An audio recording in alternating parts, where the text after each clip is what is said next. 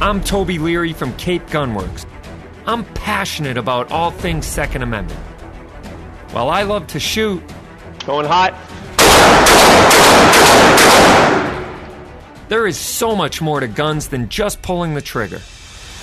A free and armed society is a responsible and self reliant one. Join us to talk all things guns, freedom, and self defense. It isn't just about being armed,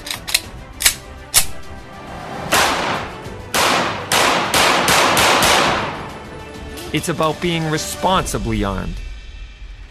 So load and make ready. This is Rapid Fire. Welcome to Rapid Fire, your weekly 2A talk radio show sponsored by Vortex Optics and the USCCA. You can tune in each and every week if you go over to rapidfireradio.us, sign up, and be alerted whenever we go live. You can join the conversation.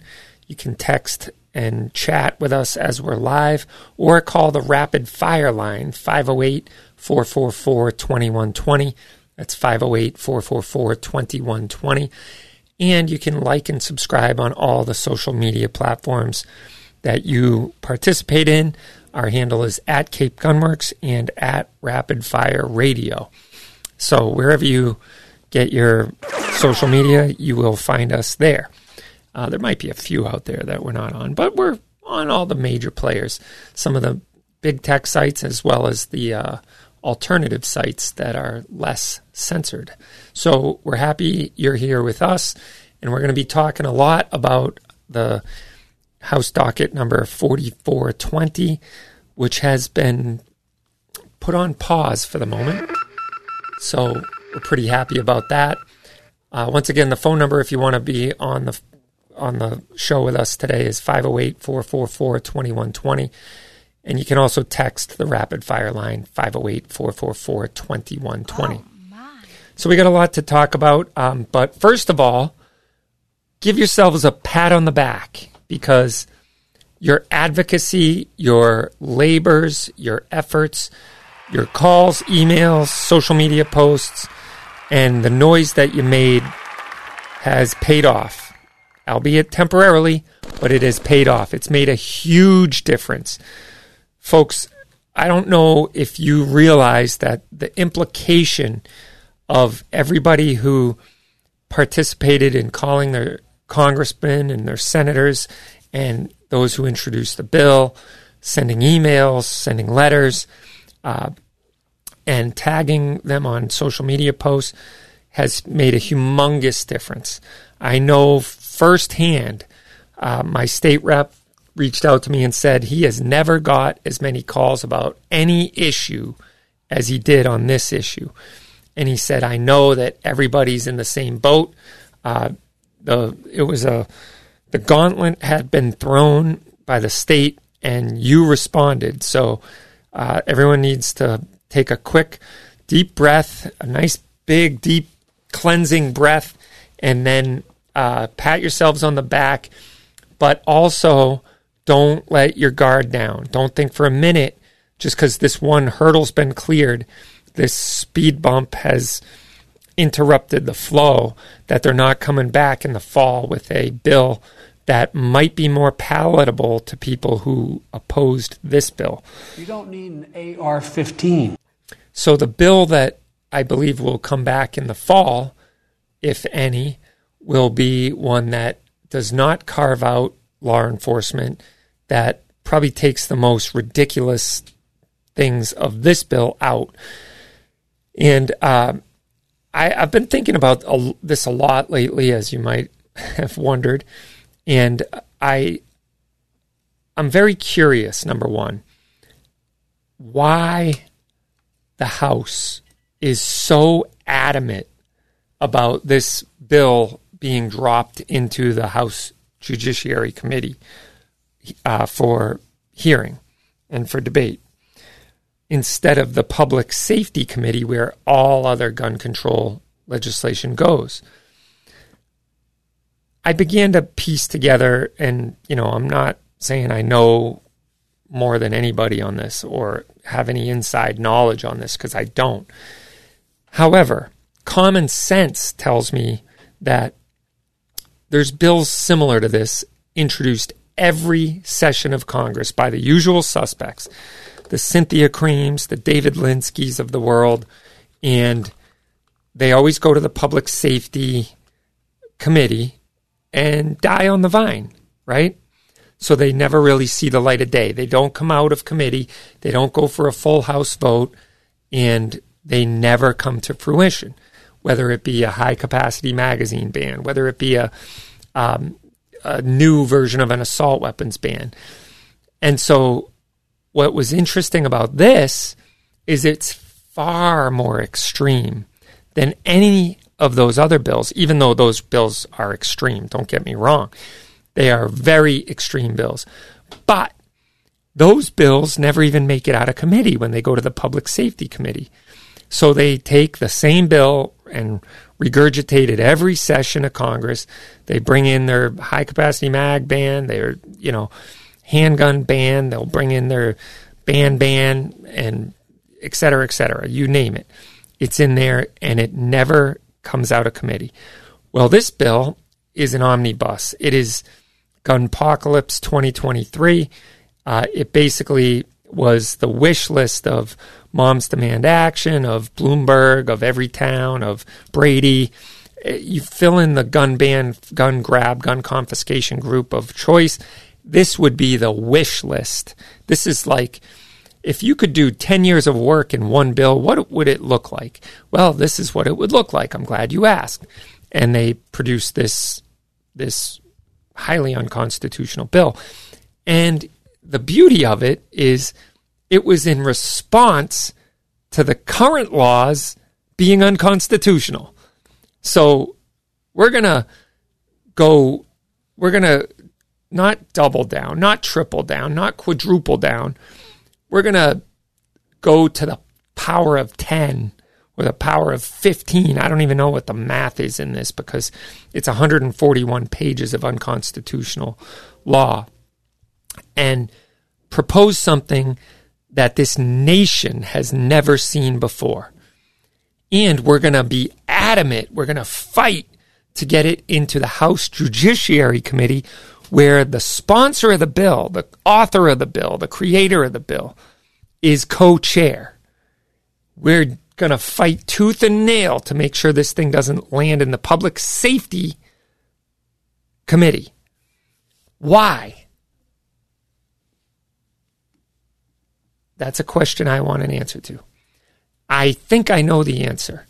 And I think we can infer from Speaker Mariano and Michael Day that they know if this bill lands in the public safety uh, committee, even though many of the people on that committee are extremists and anti gunners, they also know that there's no way this bill stands the test of time in a constitutional court, in a court of, um, you know, whether it be the First Circuit or even up to the Supreme Court. So they would rather push it to the floor for a vote and have it pass and say down the road, well, at least we tried if it's given injunctive relief or if it's ruled unconstitutional. Then they can pat themselves on the back and say, well, we tried, but this activist court, this nine judges or nine justices, you know, activist, extremist justices that need to be investigated, um, overturned our decision. So, you know, we'll have to come back at this another way at another day and another time. But we'll talk about that on the other side. I have some interesting points to make about that, and uh, I think we're not out of the woods, but I think it's a it's a step in the right direction. Don't forget, we have date night every Friday. What else would you rather do with your significant other than go to the range and shoot? And all you ladies, you should get together every other Thursday for Ladies' Night and try our range experience package if you're a tourist here on vacation. No gun license required. You will be under the tutelage of one of our highly trained RSOs. And we look forward to seeing you for your range experience package. We'll be back after this. This is Rapid Fire. I'm Toby Lee.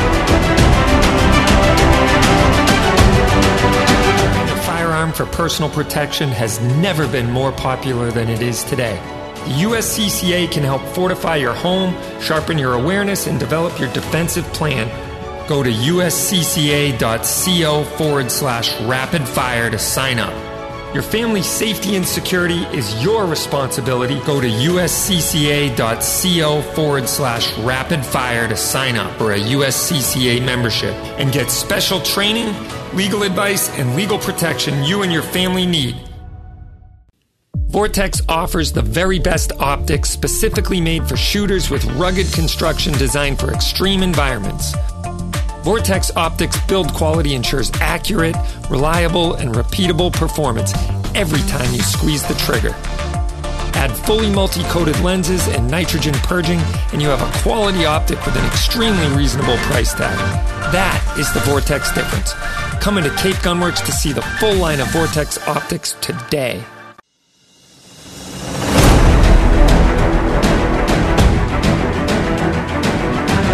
Welcome back to Rapid Fire, your weekly show, all things guns, freedom, Second Amendment, and self defense. The number here is 508 444 2120. If you want to talk about HD 4420 or anything else gun related, give us a call. The poll question today is now that HD 4420 has been put on hold, will it A, go away? Will it be gutted and reintroduced? Or will it be reintroduced the way it is? You can vote over at Twitter, Rapid Fire Radio, all one word, or on our website, rapidfireradio.us. Last week's poll question was uh, oh, it's slipped off the screen, excuse me. We'll talk about the results of that. But right now, the poll results are 75% believe it will come back the same, and 25% believe it'll be gutted out and reintroduced. Um, so go vote at rapidfireradio.us or at Twitter, which is now X, um, HD4420. Uh, so Rapid Fire Radio, all one word, on X or Twitter whatever you're going to call it. Um, so it's now that HD4420 has been put on hold. What will happen? A, it goes away. B, it comes back the same. And C, it's gutted and reintroduced.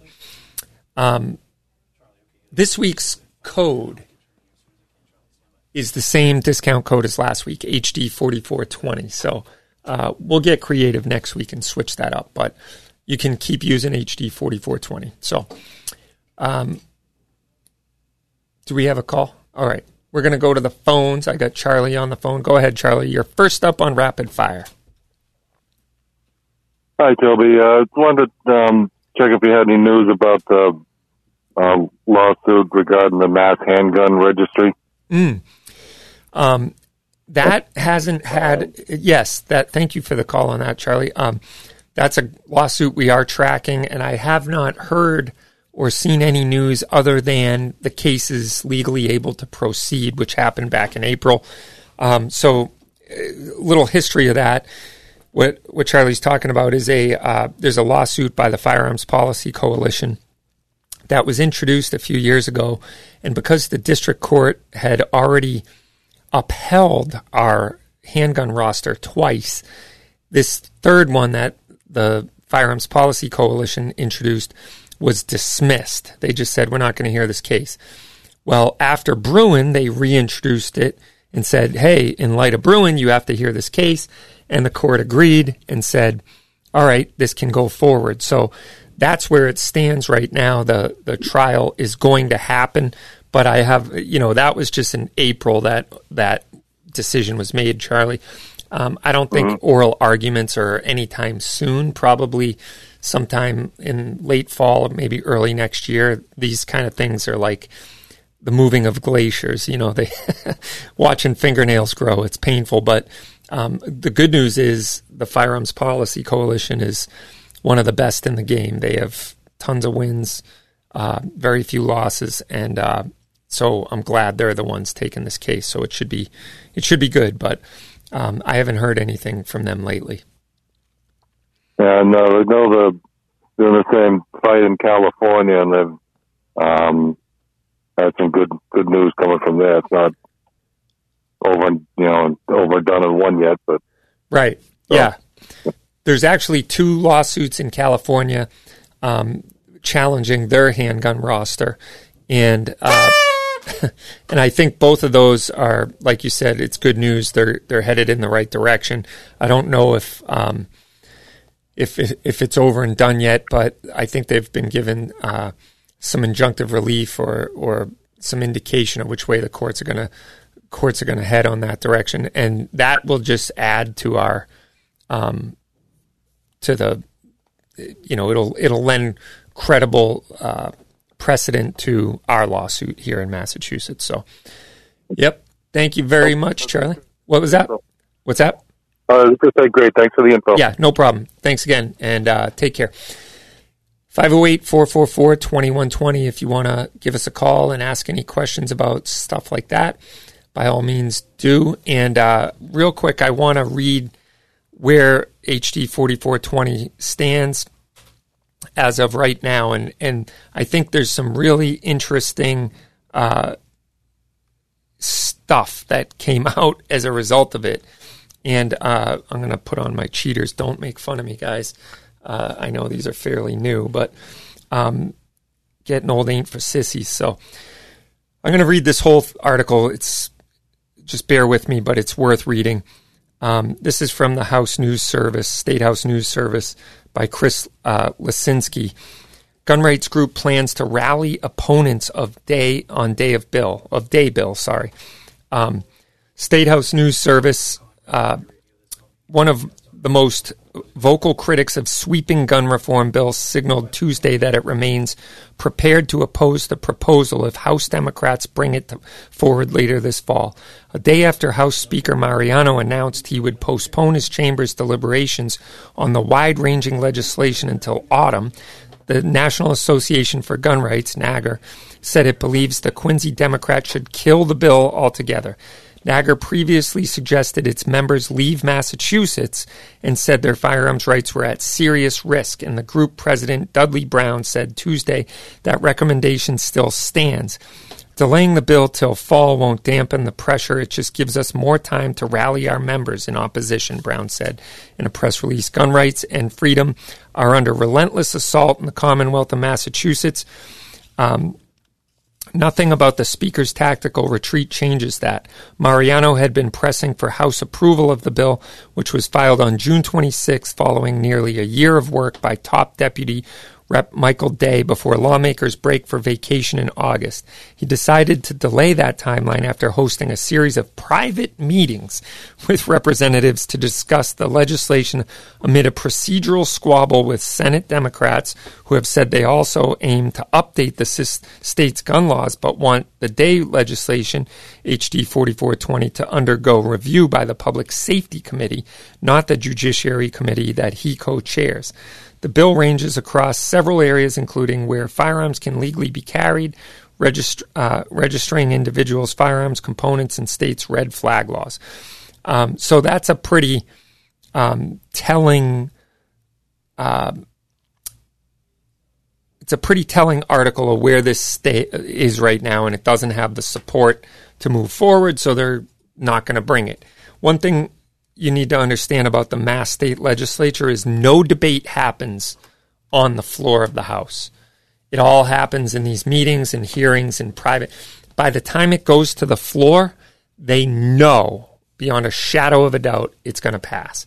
It doesn't have any debate. You can you can call for a roll call vote if you want, but for the most part, they introduce the bill. Watch it on TV sometimes. They introduce a bill and go, the ayes have it, the nays, you know, whatever. Next bill the ayes have it. no bill hits the floor that doesn't pass. They just won't introduce it if it's not going to pass. And this is crazy when 7,000 bills get introduced at the start of the year. Uh, Don, go ahead, Don. We got you on the phone.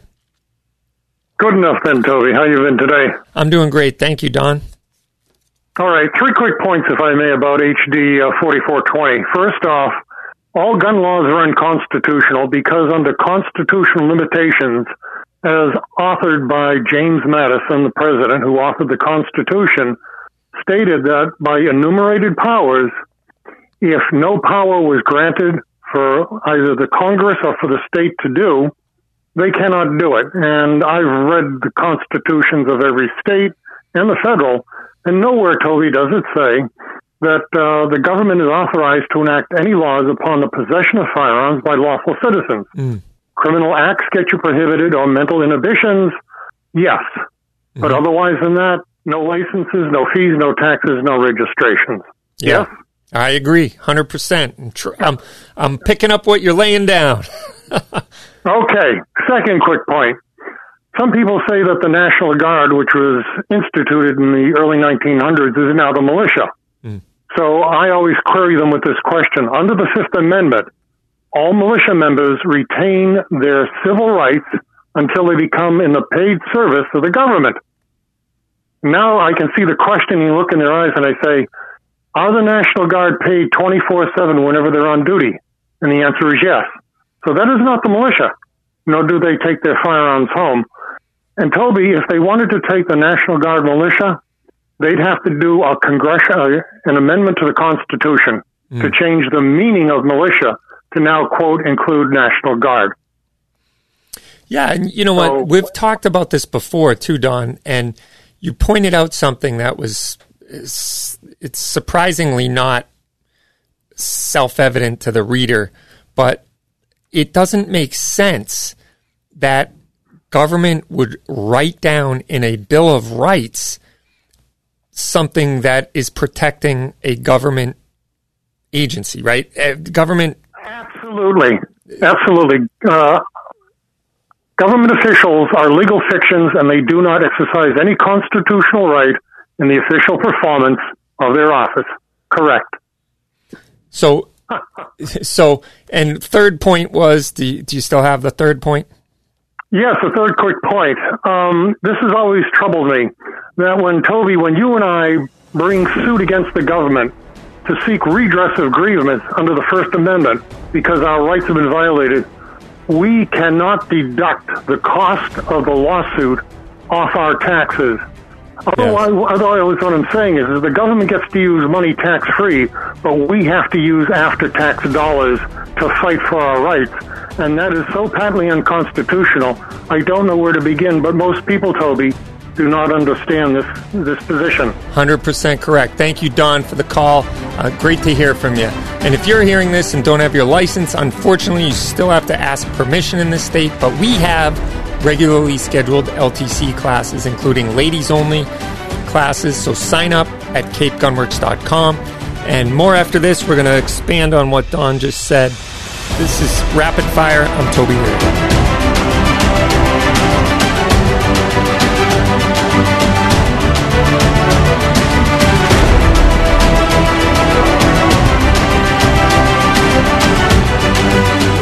hard to leave shots like these to chance.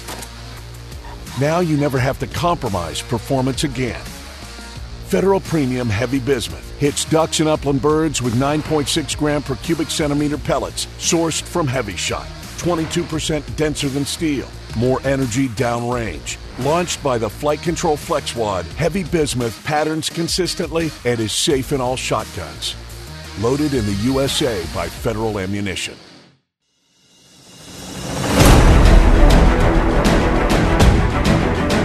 Welcome back to Rapid Fire. Tell us what you think. Give us a call or text 508 444 2120.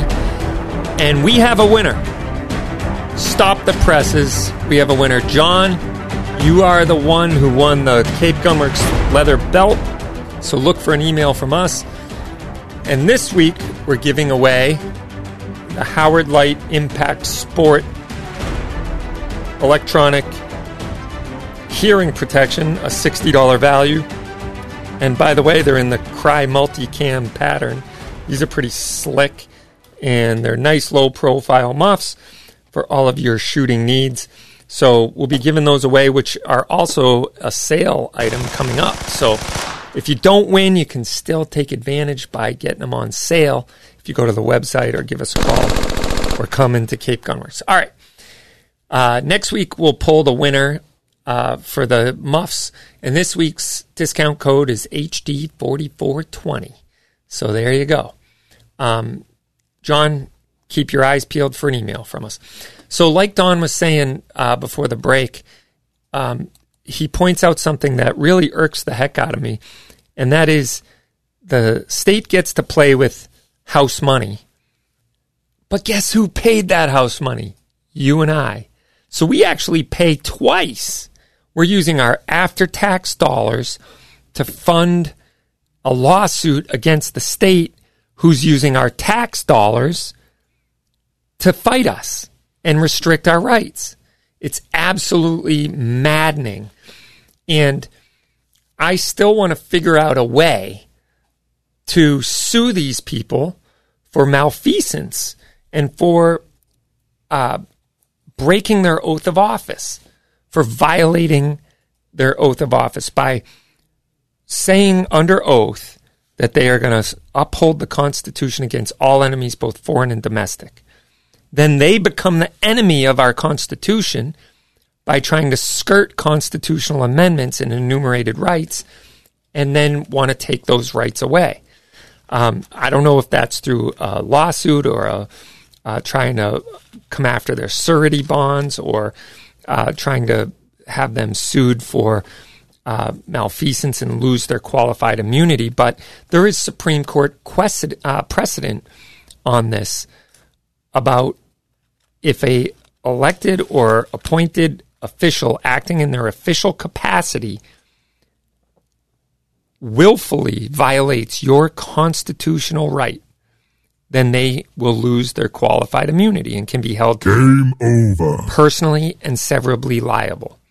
So therefore, until our public officials start getting sued for this malfeasance or for their breaking of their oath of office and losing their qualified immunity. You see it threatened all the time against police officers uh, whenever they're they go too far in a traffic stop or violate someone's rights or don't you know read them the Miranda rights or or you know violate the Fifth Amendment or the Fourth Amendment uh, by unlawful searches and seizures and whatnot. So um, I'm sure it's a very high threshold to accomplish, but what what more would you have to prove other than they went in, they swore an oath to uphold the Constitution, then they, while they were in that same chamber, they introduced a bill to take away your constitutional rights without a an amendment to do that. That to me is malfeasance. That to me is breaking their oath of office. That to me should make them lose their qualified immunity. Uh, so anyway, um, and that would make legislators start to take their job a whole lot more serious, right? If they could be sued personally and be and have to defend themselves with their money for violating their oath of office and making, you know, and I know that you got to show that you're harmed, which should be very easy in this state uh, to show how you're harmed. But anyway, uh, Um, so, one thing I want to do, I want to circle back to House Speaker Ronald Mariano. Uh, he sent an email to House members Monday night dropping his bid to gain quick passage of the omnibus gun bill. This is on uh, Commonwealth Magazine.org, uh, article by Bruce Mohl. And uh, says here that uh, he dropped his bid to gain quick passage of an omnibus gun control legislation, instead pledging to address over the next several, several months questions and concerns raised by lawmakers.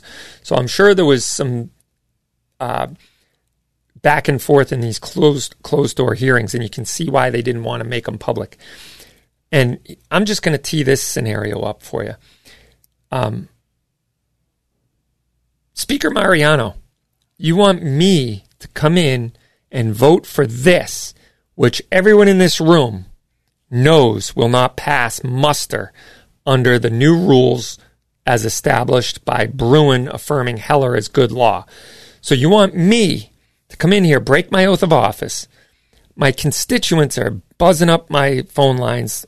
They're they're burning down the phone lines. They're clogging up my inbox. They're sending me letters. They're meeting with me at my public, uh, you know, little meet and greets on Friday, coffee hour, and all are telling me overwhelmingly I better not support this bill. And now you're putting me in a no win situation. If I vote for this and it turns out to be unconstitutional, all my constituents are going to say, see, I told you so. Not to mention the blivid that we are creating with law enforcement who has said that uh, this is, well, let me just read to you what law enforcement says. The Chiefs of Police Association said, it is strongly recommended that the Massachusetts Chiefs of Police Association not support HD 4420 as written.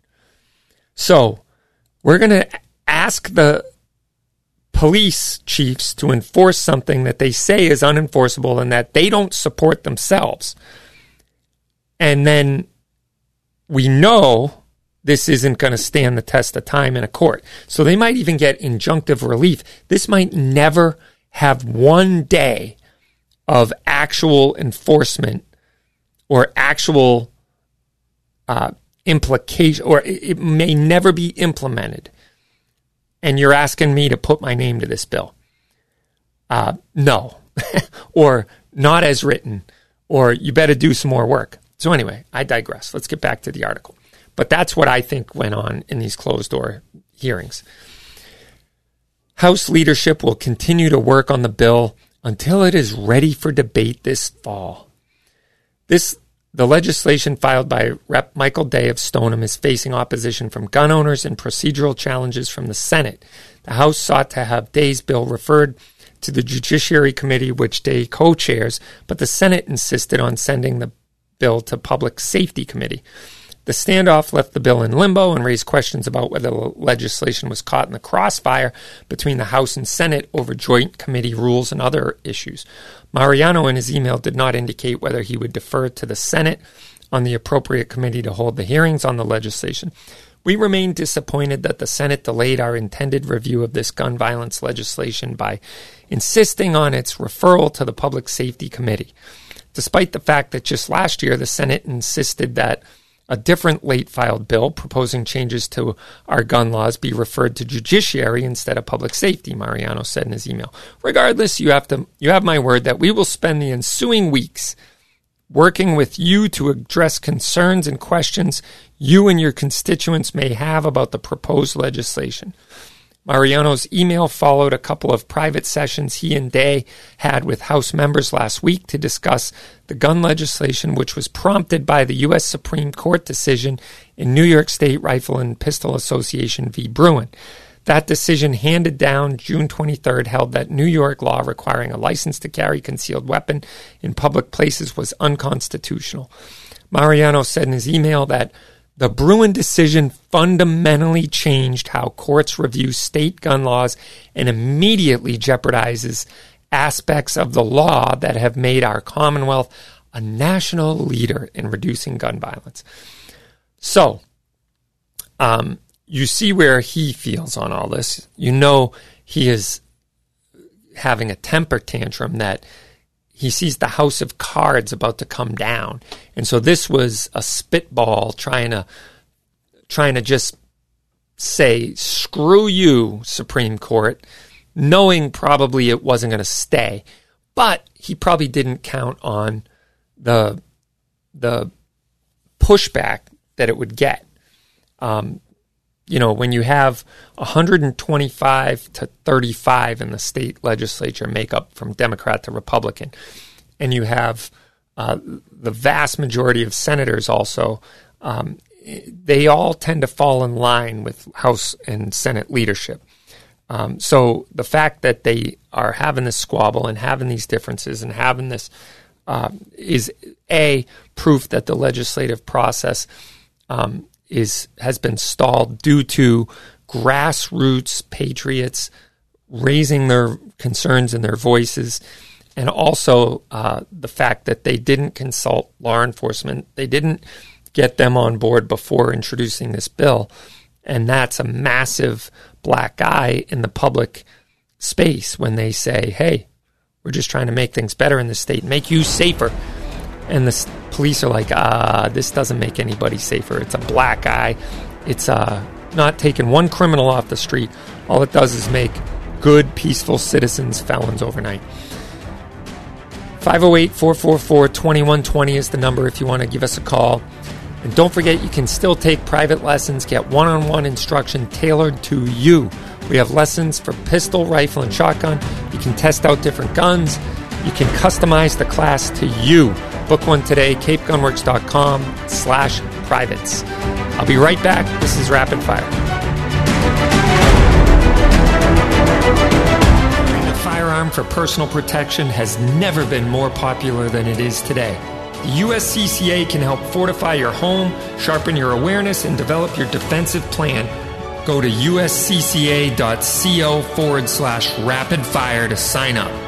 Your family's safety and security is your responsibility. Go to uscca.co forward slash rapid fire to sign up for a USCCA membership and get special training, legal advice, and legal protection you and your family need. Vortex offers the very best optics specifically made for shooters with rugged construction designed for extreme environments. Vortex Optics build quality ensures accurate, reliable, and repeatable performance every time you squeeze the trigger. Add fully multi coated lenses and nitrogen purging, and you have a quality optic with an extremely reasonable price tag. That is the Vortex difference. Come into Cape Gunworks to see the full line of Vortex optics today.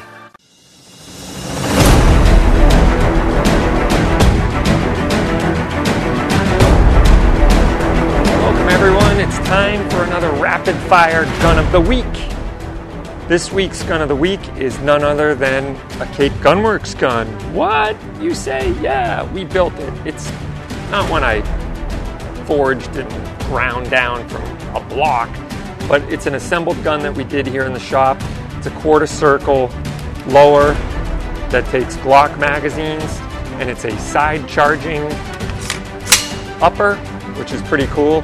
And it has a really nice, uh, thin M-LOK handguard on it with a pick rail on the top, and also pick uh, pick rail attachments through the M-LOK in the 3, 6, 9, and 12 o'clock position. So you can add whatever accessory you want. It's got the uh, fixed butt stock on it, so it's already ready for the mass market.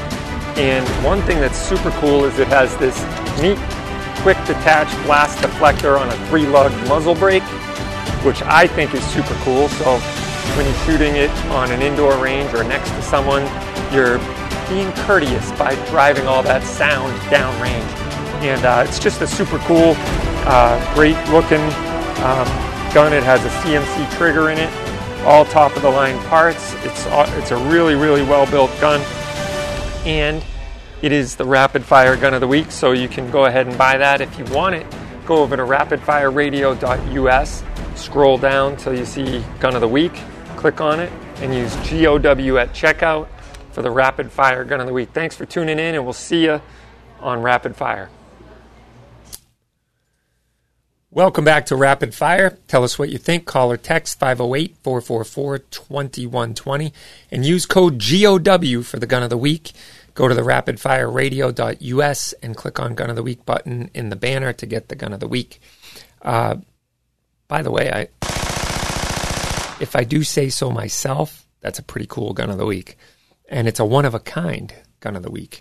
Um, so there you have that. Uh, all right, let's get to the chat.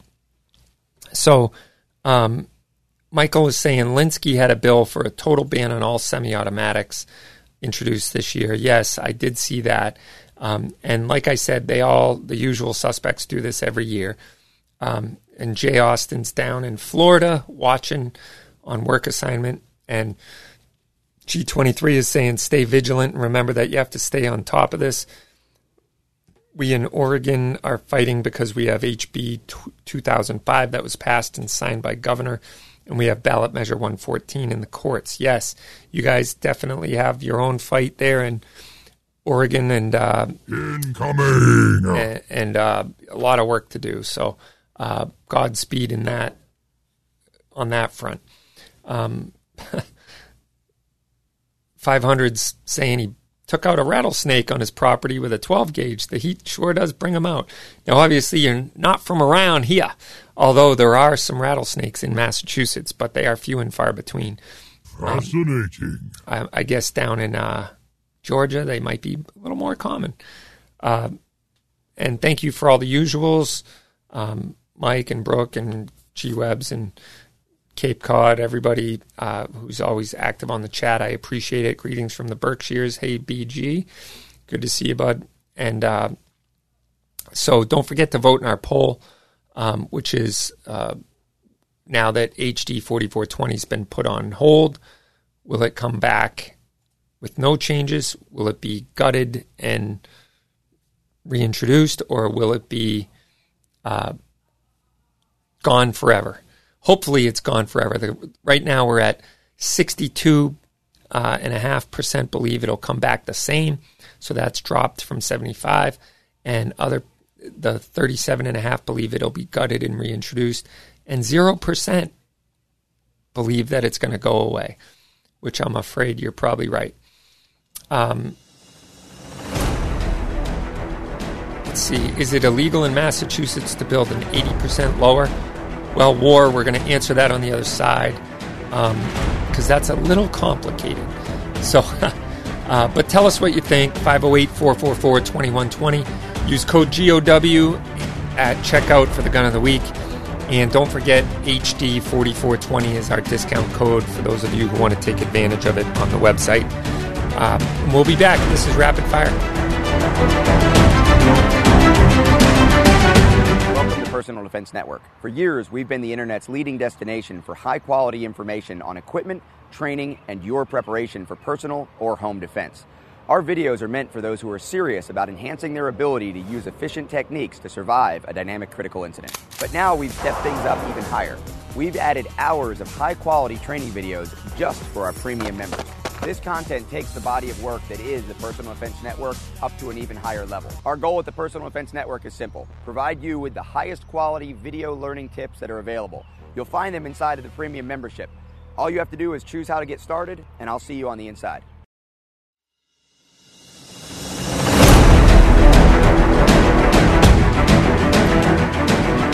Welcome back to Rapid Fire. I'm your host, Toby Leary, and this is your weekly show all things guns, freedom, Second Amendment, and self defense. If you want the best legal protection, go to uscca.co slash rapid fire for a special deal from the USCCA. That's uscca.co slash rapid fire. I'll drop that in the chat as well. And I highly recommend you get good legal protection if you are carrying a gun outside your four walls. And even if you just use it for home protection, by the way, this great legal protection protects you no matter what you use as a weapon of self defense. It doesn't have to be a gun. So, any weapon of expedience, you will be covered. Phased plasma rifle in the 40 watt range. Hey, just what you see, pal. I'll take two. All right, so before the break, we had a question Is it illegal in Massachusetts to build an 80% lower? Well, according to the former Attorney General, now Governor's legal opinion, yes, it's illegal. Um, but it has never been tried, it has never been tested in the court. And even in this HD 4420 bill, they admit that this is the Attorney General's legal opinion. Jason Guida so eloquently put last week that that doesn't mean like my opinion and your opinion. It's obviously carries the weight of office, and so there's there's a loaded gun behind that opinion, so to speak, uh, pun intended, um, that is threatening you if you dare challenge said legal opinion. So the interesting thing is have people built 80% lowers into AR 15 since that opinion came out on 720 2016? Absolutely. 100 100% yes.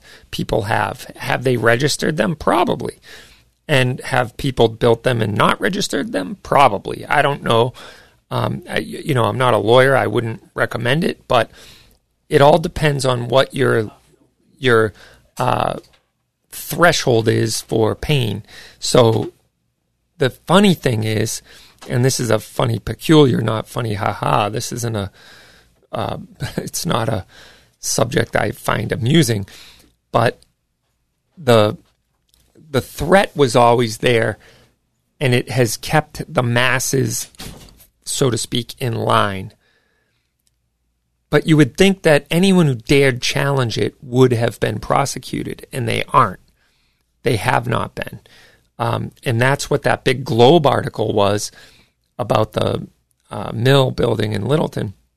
Was there's all these people finding ways to circumnavigate uh, opinions and rules to get what they want legally, and so you know they they are kind of having a little bit of a temper tantrum that this is happening, but they also haven't challenged people to say, uh, you know what, we're going to arrest you, we're going to charge you with unlawful possession or unlawful building of a gun or whatever they could potentially charge you with, violation of the assault weapons ban, because they don't want the legal precedent. That's basically what that tells me is they don't want the legal precedent um, of having a loss in the court system. They'd rather keep people threatened with prosecution than actual prosecution because frankly it's working.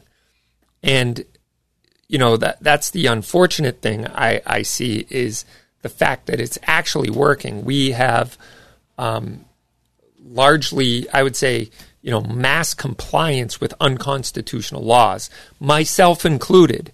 So I have long deemed that it was better to be in business than to be right and in jail. So, or out of business. So I can do a lot more good from the position of, hey, I'm in the same boat as you. We all have to play by these unconstitutional oath breaker rules until the court system clears this up. Now, HD 4420 was a game changer. That was a line way too far because A, if it was passed how it was written, it would put me out of business. So at that point, they've forced my hand. They've painted me into the corner where I'm out of business if I'm right. I'm out of business if I go along with their unconstitutional laws. Now I'm going to be right and I'm going to put my neck on the line. I'm willing to say I will not comply with any part of HD 4420 as a business and as an individual. So if you want to come arrest me, here I am. All right. And when I said that, I meant it. Uh, John Green from Gun Owners Action League asked me, Toby, are you saying you're willing to be arrested in your store for this? And I said, absolutely, 100%. This, you know, this is way too beyond. And because they're willing to put me out of business anyway, then I needed to throw the gauntlet. So that's basically where I stand on that. And I'm hoping more and more people will agree with with my, what I say. The the thing that makes me a little nervous is um, there's so many people who've come in and be like, all right, so I'm going to have to serialize my barrel. I'm going to have to serialize all my magazines. I'm going to have to, and I'm going, are you crazy? Are you nuts? You've already lost. Why don't you just go surrender all your guns right now?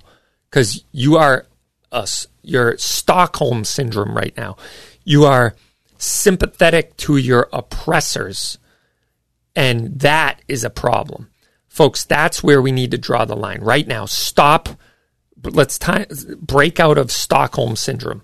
Let's break out of being sympathetic to our oppressors who care zero about you who want to take away your God given enumerated rights and stop giving them the time of day. Uh, again, I think there was a time and a place for compliance. And that was because there was enough ways around it that we could get close to what we wanted and have uh, guns that get the job done and, and we're, we're able to own that are guns we want. But once they try to ban everything and start to register uh, everything and register your barrel, register your your magazines, re- and tell you that 99% of the guns that are legally uh, saleable in mass right now will no longer be saleable. Sorry, that's a game changer. And all at the threat of you, the peaceful, responsible gun owner who has largely tried to comply with the unconstitutional uh, mess of law that has been on the books for decades in Massachusetts, that we've been patiently waiting, that we've been patiently sending money to organizations to fight, and only to have our hearts broken in Worman v. Healey when it goes all the way to the Supreme Court and they decide not to take it. Now we have a whole new set of this that will need to be fought and and uh, money rallied and you know people to be plaintiffs and decades or you know eight six eight ten years of people who uh, are going to you know live in an emotional roller coaster and have their livelihoods uh, and their uh, freedom put on the front burner for the world to you know to see and all for a right that we should never be in this position to fight against uh, in the first place but that's the way I see it. I'm willing to say not another inch. We've given you deference to this point because we are peaceful and we are largely law abiding citizens trying to uh, comply so that our lives aren't ruined in order to be right at the threat of government cages and guns. And but now you are going to make all of us felons overnight with the flip of a switch. And so at that point, uh, we're not going to comply. Why would we? Why would anyone comply with this? I spent an hour with a gentleman in my shop the other day who's from the medical field, and he says, Look, I, I have to comply because if I get arrested, I lose my job. I go, So do I. I do. I don't have a gun business if I get arrested, okay? Or if I get charged with some gun related crime. Uh, the bottom line is, though, that you you when do you say enough is enough? When they're showing up at your house to knock on the door and take your guns? Like that's ridiculous. It's too late at that point. Someone once said, and it's very true, you know, because that uh, Mossberg 500 persuader you can get in the, the tube that you can bury in the backyard. You know, it's that they call it the JIC, the just in case. And so uh, he goes, Hey, if it's time to be burying your guns in the backyard, it's actually time to be digging them up. And I'm like, Yeah, you're you're right about that. Like maybe 15, 20 years ago was the time to bury him, but uh, you're, you're 100% correct. So the bottom line is um, it's, it's time to stand up and be counted. It's not time to to be sneaky and say, I got what I got and I'm, no one knows about it, so therefore I'm just going to keep my mouth shut. The time to be counted and be be outward and open, openly defiant to the unconstitutional propositions. That puts that I think is the best weapon we have as a community against tyranny. Is to say, hey guys, there's 600,000 to a million of us in Massachusetts. I don't know exactly what that number is. I think the number is about 600,000 licensed to carry holders. Some people speculate there's probably another few hundred thousand uh, gun owners who don't know that they're supposed to have a license to carry in the state in order to own the gun that they inherited from their dad. Um, and so they keep it in the house. They don't carry it. It doesn't leave. But even take them out of the equation for a minute and say there's 600,000 of us that will not comply and you know have, say that we'll we won't turn in a single gun, we won't serialize a single barrel, we won't serialize a single magazine, we won't register another gun. Uh, period. We will still take our kids shooting. We will go buy whatever we want, and gun stores who will do the same and say, you know what, I'm not going to comply. I'm going to sell all the guns that I've been selling all the way along. And frankly, I, I even took it a step further and said, if this passes, I'm going to ignore the opinion of Healey. I'm going to ignore the assault weapons ban. I'm going to ignore the pistol roster and the Attorney General's regulations because those are all unconstitutional. Now you might as well just lump them all into the same pile and say, shall not comply. Uh, so, fortunately, we have a court system that is going to eventually deem all these uh, rules unconstitutional.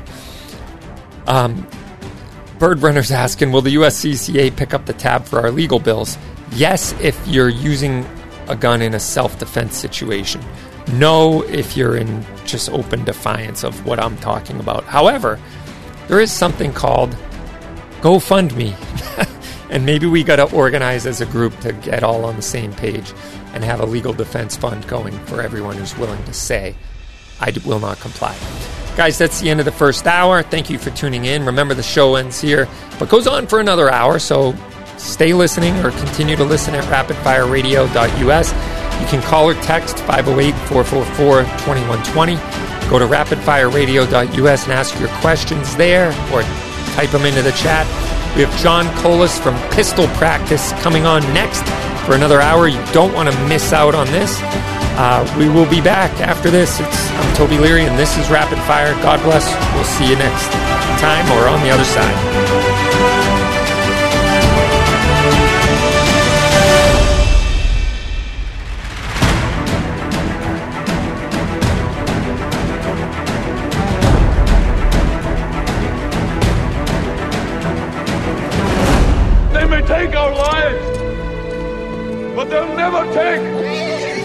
Freedom!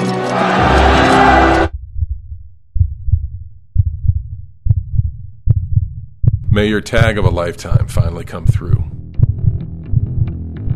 May the snow pile up and the elk come down. May your socks always stay dry. May the herd bull finally break from the herd. And may your aim always stay true. Welcome to the next level. Welcome to the Vortex. Once you're involved in something like this, the stress level, it can tear up a family. He said he was tried in the court of public opinion before he ever stepped foot in a courtroom, but surveillance video helped shed light on what actually happened. 50 year old Ford employee Billy Cohort was charged with attempted murder for shooting his gun in the United Auto Workers 551 parking lot in June 2016. To have everything you work for taken away. Cohort was suspended and then terminated from his job with Ford, where he had worked for nearly two decades. To have somebody have your back and have a company that have your back, and then they put me in touch with a great attorney. That was the best feeling. Go to uscca.com to learn more about protecting yourself and your family. Alexander Hamilton said, Those who stand for nothing will fall for anything. This is Toby from Cape Gunworks. When our founding fathers drafted the Second Amendment, there was no question of its meaning. Today, if you have questions, come to Cape Gunworks for some advice, training, or to send a few rounds downrange. We have a fully stocked pro shop with a huge selection of guns, crossbows, archery, classes, rentals, a 15 lane range, and a friendly staff. Come on down to Cape Gunworks, Airport Road, Hyannis, or capegunworks.com. For quite a long time, duck hunters have been shooting steel, but in the past few years, you've really seen a resurgence of a material called bismuth. And what bismuth is, it's got a density a lot closer to lead than steel, where, where steel's density is right around 7.8 or so, and lead's right around 11 grams per cc. Bismuth comes in about 9.6. So, just to kind of lay it out for you, if you've got two objects flying at the same speed, the one that is denser at the same speed is going to hit a lot harder. So a great example is like how we're hunting today. We're out, we're out here on the, we're literally hunting a bay on the ocean. Fantastic spot. But the wind's coming in pretty hard. Normally, shooting the size ducks like the Eurasian widgeons and teals that we're shooting at today, I would probably choose to shoot like a, a number four steel. But because the wind's higher, I would maybe go to a number two because I get more energy and let the let the steel carry further. Bismuth allows you to go one shot size smaller and still hit the bird just as hard as you would. Now, what that allows you to do, we're shooting a number three shot today, so we're getting all the pellets of a number three load but we're getting all the energy of a number two steel shot. So it's to hit harder. It's really to extend your range. Still meets all the lead-free requirements everywhere you are. Just a great product, and you'll definitely notice the power that you hit the birds with. Another thing with the Federal Premium HEVI-Bismuth is we're shooting the flight control wad. So you can choke that with any choke you want, whether that's ported or not. Getting incredibly tight patterns. Again, more pellets on the bird, just hits them hard.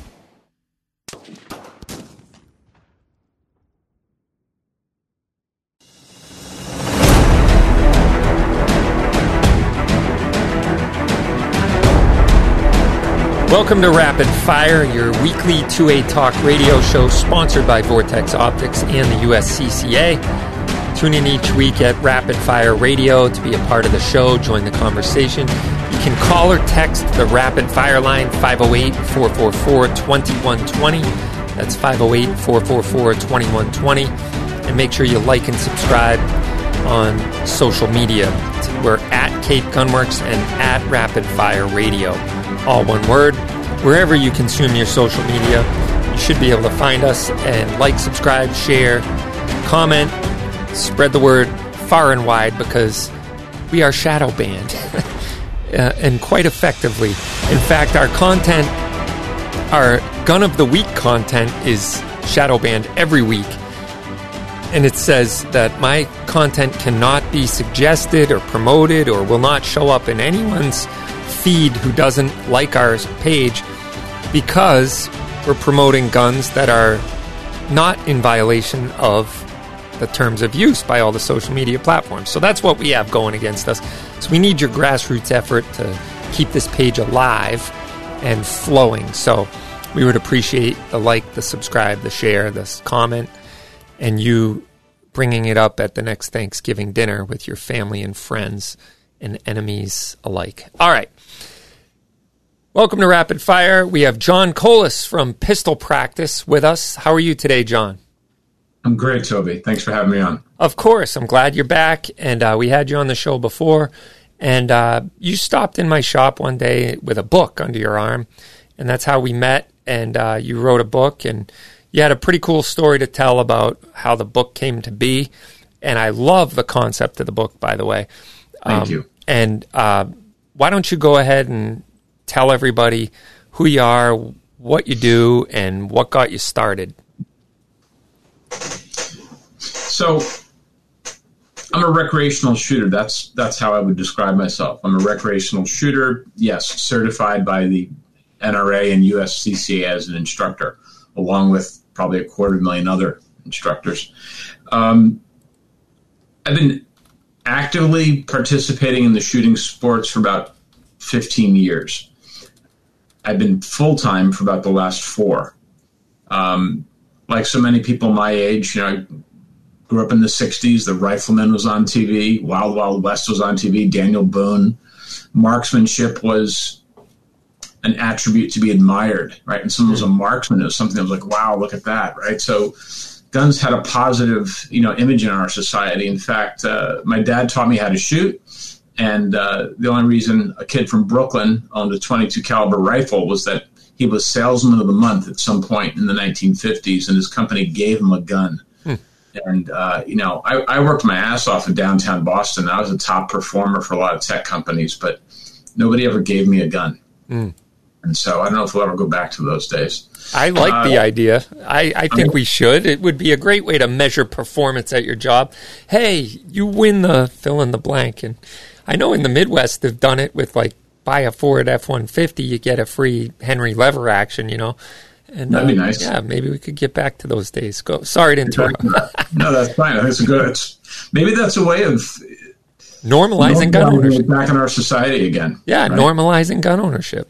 You can so pick when, the. Uh, you when can, my when my son was turning ten, I I wanted to share that rifle with him, mm. and I always you know preserved it and kept it oiled but suddenly I had to learn about Massachusetts gun laws. And uh, great job on HD 4420, by the way. I've been mm-hmm. listening to all of your, your input, and it's a fantastic, informative critique that you've provided mm-hmm. of that travesty of justice. Mm-hmm. Um, so, yeah, 15 years ago, I get back into it. And for myself, I wanted to develop some pistol proficiency because as much as I'd gone shooting here and there, a little bit of hunting here and there over the years, I never had the time to get good with a pistol. And now I did, and I immersed myself in it. And over the years, I saw a lot of people going to the range, loading magazines to capacity, shooting until they ran dry, um, and never really improving. Uh, my observation was that people didn't have any rhyme or rhythm or purpose to their practice. You know, unless they were a competitive shooter, then they knew what they needed to do for bullseye. They knew what they needed to do for IDPA. Mm. But the average guy just or girl just didn't seem to really know how to make the most of their time at the range. And uh, as a technology professional that had done you know thousands of project plans and developing curriculums and programs, I started noodling together the idea of a book that wouldn't be a how to shoot book, but it would be a how to practice book. Sure. Keep and, you keep you, engaged, right? Say again. Keep you engaged. Yes, and um, I finally had the chance to pull it all together, published the book last year. It's called Pistol Practice, the shooting range guidebook that teaches you how to practice. It's 20 chapters of drills, challenges, exercise. It includes uh, progressively more challenging score sheets. It comes with all the targets that you need.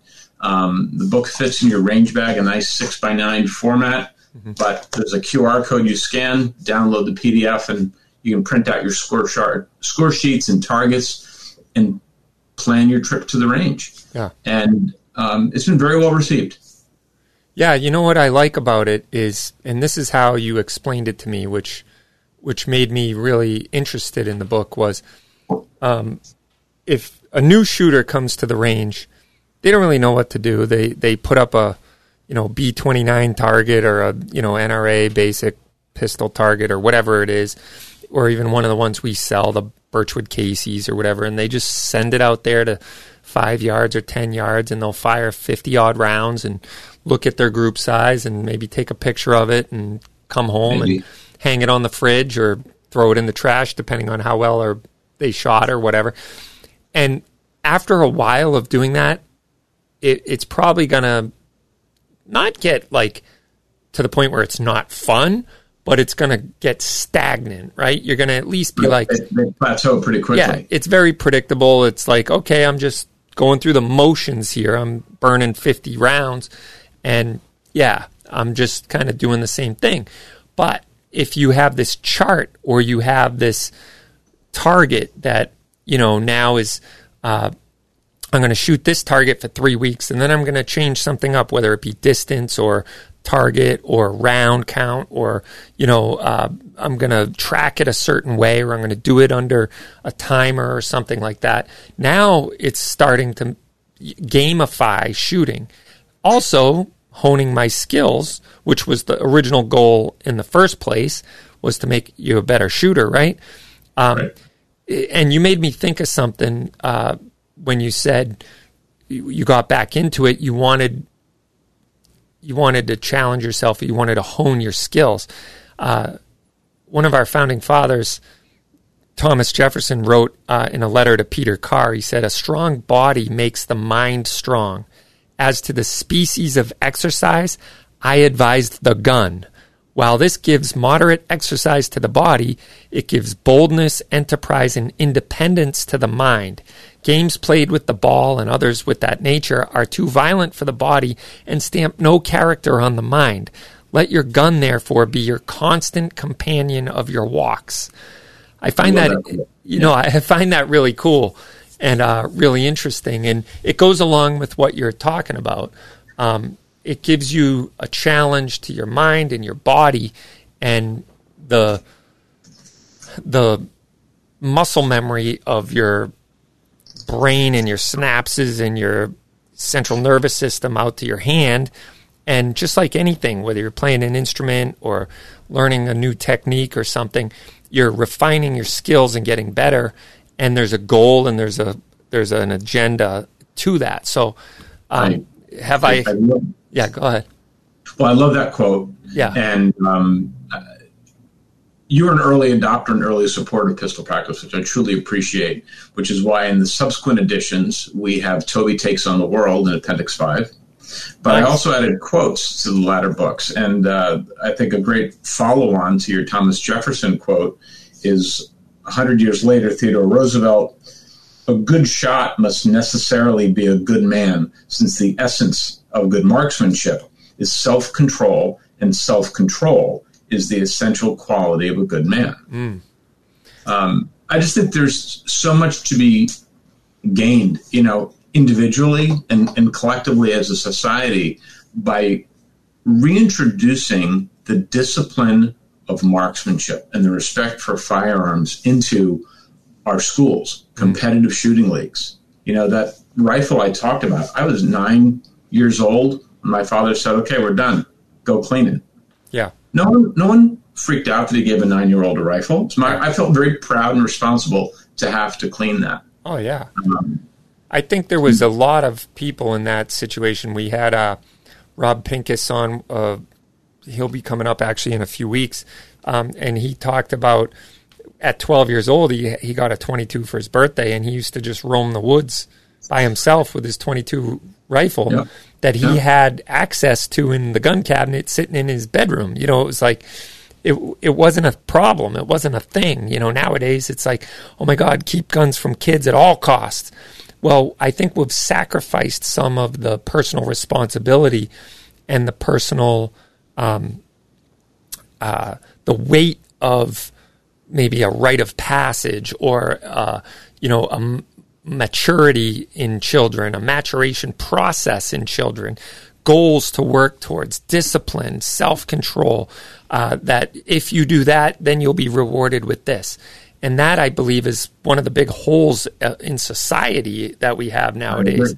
And and uh, you know we had um, spaceman Bill Lee. He was a pitcher for the Boston Red Sox on about a year and a half ago or a year ago, I, I think, um, on the show. And he talked about at 12 years old, he would be given his 12 gauge shotgun, and his mom would hand him a bag of shells and say, "Go catch dinner." You know, right. and uh, you want to talk about some responsibility? You got to put some food on the table.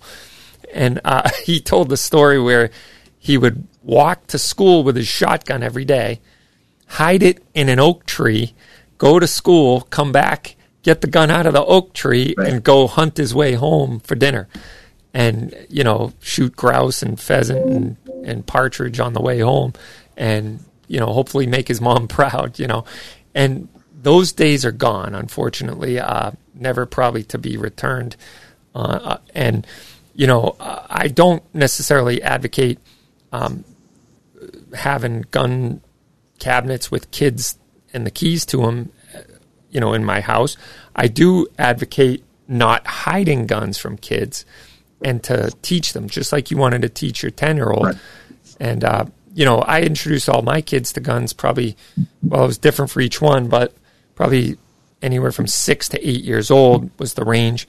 Uh, at Cape Gunworks, we require them to be 10 years old, but that doesn't mean we don't think you should introduce your kids to guns as soon as they've reached that maturity level or that age of reason and uh, you know the state would have you uh, be a felon these days if if you were to continue to do that because they under that HD forty four twenty they want to ban any child under the age of fifteen from even touching a gun.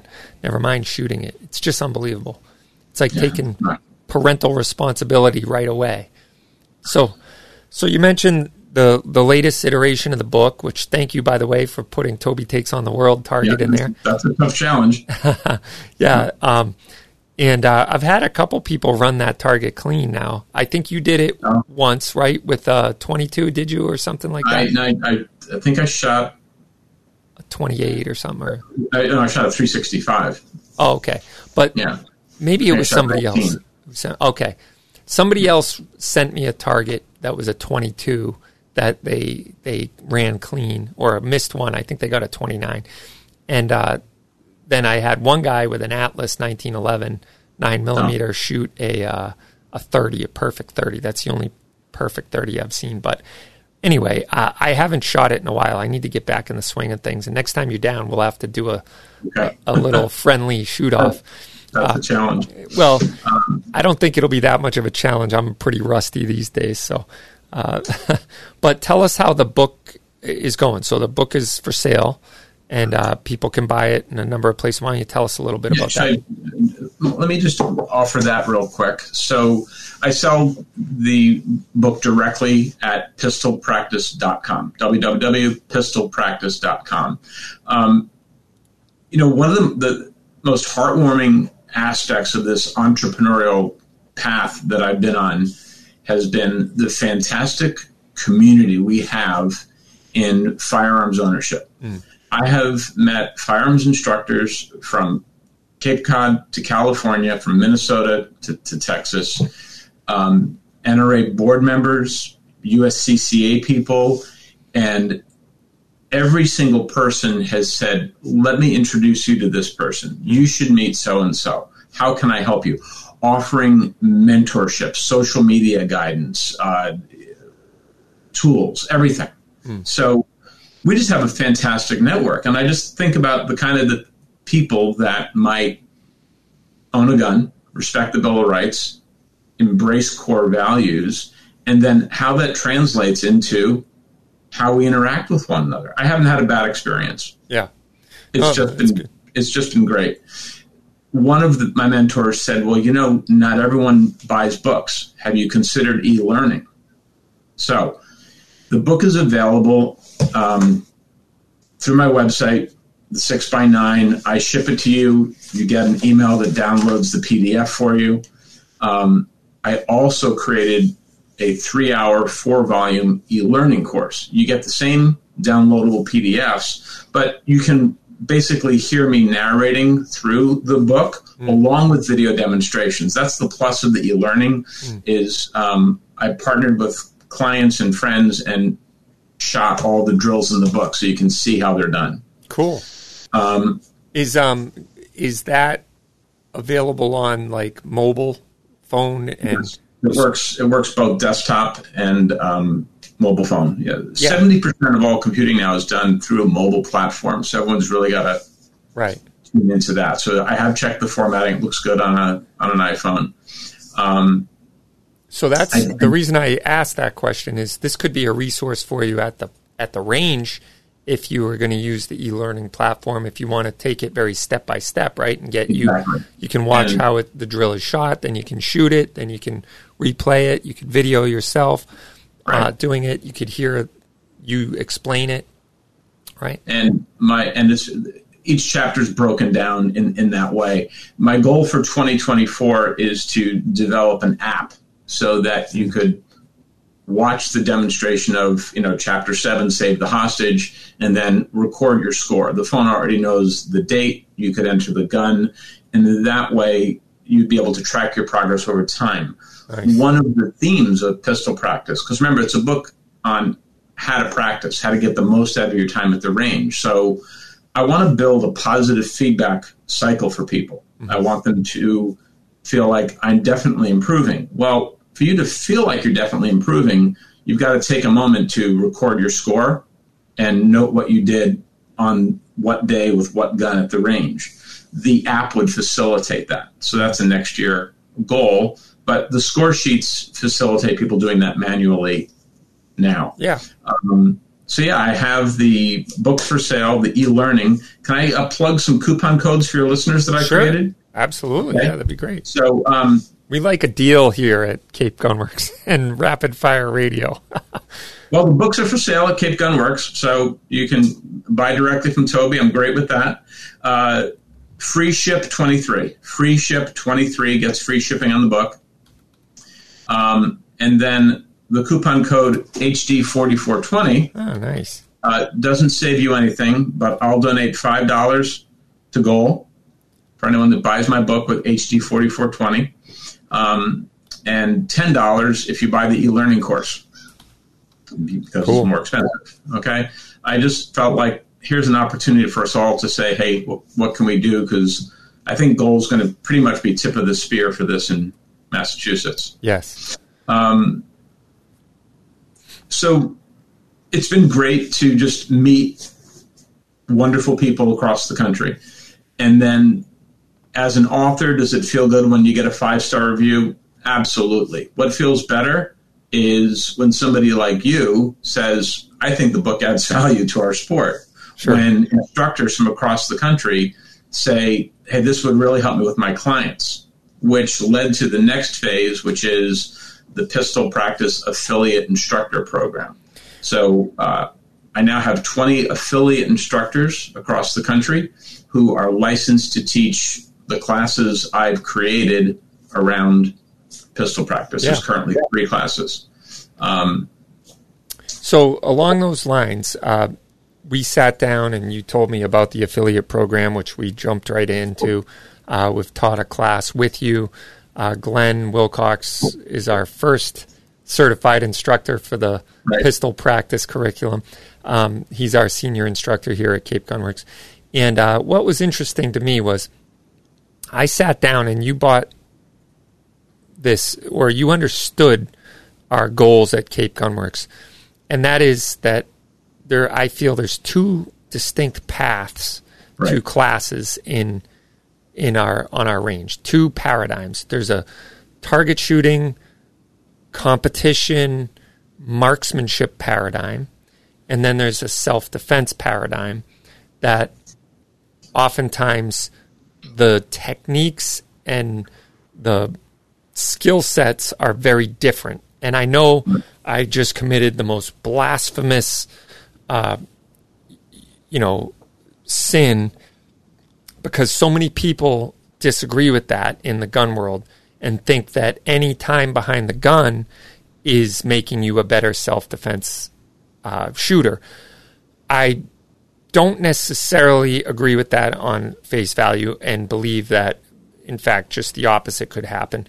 Uh, but I do, be- I do believe that there's never a time behind the gun that is not worthwhile. So right.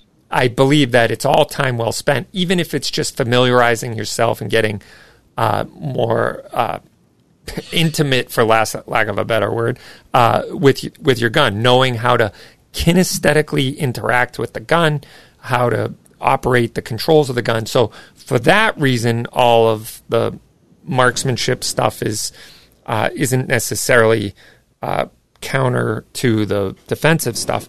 The where it comes where the major differences are, why they have to be on parallel tracks, in my opinion, is um, just the stuff that happens to the body under stress and uh, your body's internal and external natural reactions uh, while you're under extreme stress or in the, what we call a dynamic critical incident. Right. All that being I, said, go ahead. I, I, I, agree with you um, because I think I come. F- I've had experiences early in my pistol shooting career where I clearly see that if all you've done is lane shooting at a range, you can have a false confidence about your self defense capability. Mm-hmm. And after I had my had developed my fundamentals, when I started taking true self defense courses and things like that, I'm like, oh wow, this this gets this gets pretty intense. This this goes weird real quick, right? Because it's a different kind of shooting. So I, I, agree with you that if all you've done is lane shooting, it could build a sense of false confidence about your abilities to use a firearm in self defense. That said, um, I think pistol practice falls under the fun with a gun path, which is I think what you labeled it once. Yeah. at CGW, and I love that. You know, yeah. I do think that mastering how to clear malfunctions, your reloading technique, a strong grip, being able to shoot with your weak hand. All those things I cover in pistol practice. All those things keep your time at the range diverse and interesting, and you're going to want to go back. Right. Um, and then, damn, if the shit hits the fan, you know, on the self defense side, you might be glad that you at some point had learned how to shoot left-handed mm-hmm. or you know how to clear malfunctions. Yeah. By the way, thank you to one of your listeners who just uh, ordered the book. Nice. Uh, we got a question from the chat. Can you double up on the codes? I don't know if the system allows that. Um, somebody wants free shipping and wants me to give five dollars to goal. Yeah. I think it's just one or the other. Okay, one or the other. Uh, G twenty three.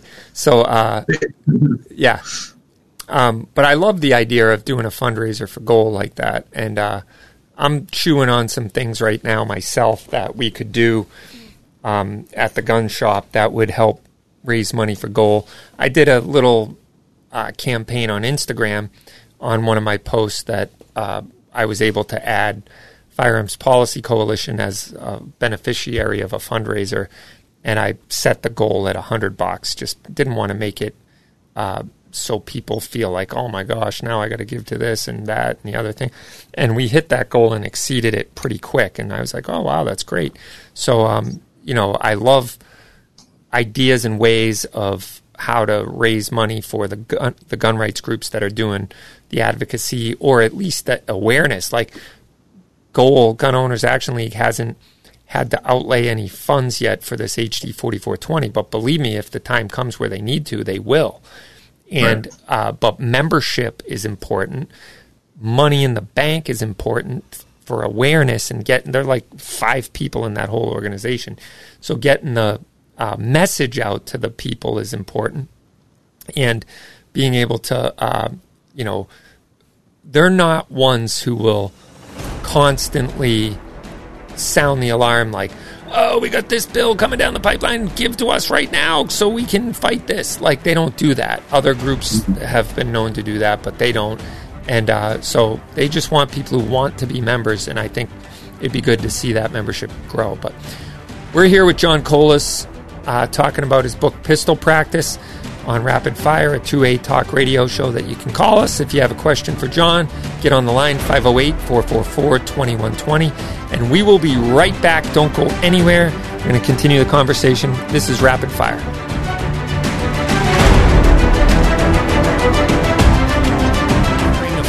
For personal protection has never been more popular than it is today. The USCCA can help fortify your home, sharpen your awareness, and develop your defensive plan. Go to uscca.co forward slash rapid fire to sign up. Your family's safety and security is your responsibility. Go to uscca.co forward slash rapid fire to sign up for a USCCA membership and get special training, legal advice, and legal protection you and your family need. Vortex offers the very best optics specifically made for shooters with rugged construction designed for extreme environments. Vortex Optics build quality ensures accurate, reliable, and repeatable performance every time you squeeze the trigger. Add fully multi coated lenses and nitrogen purging, and you have a quality optic with an extremely reasonable price tag. That is the Vortex difference. Come into Cape Gunworks to see the full line of Vortex optics today.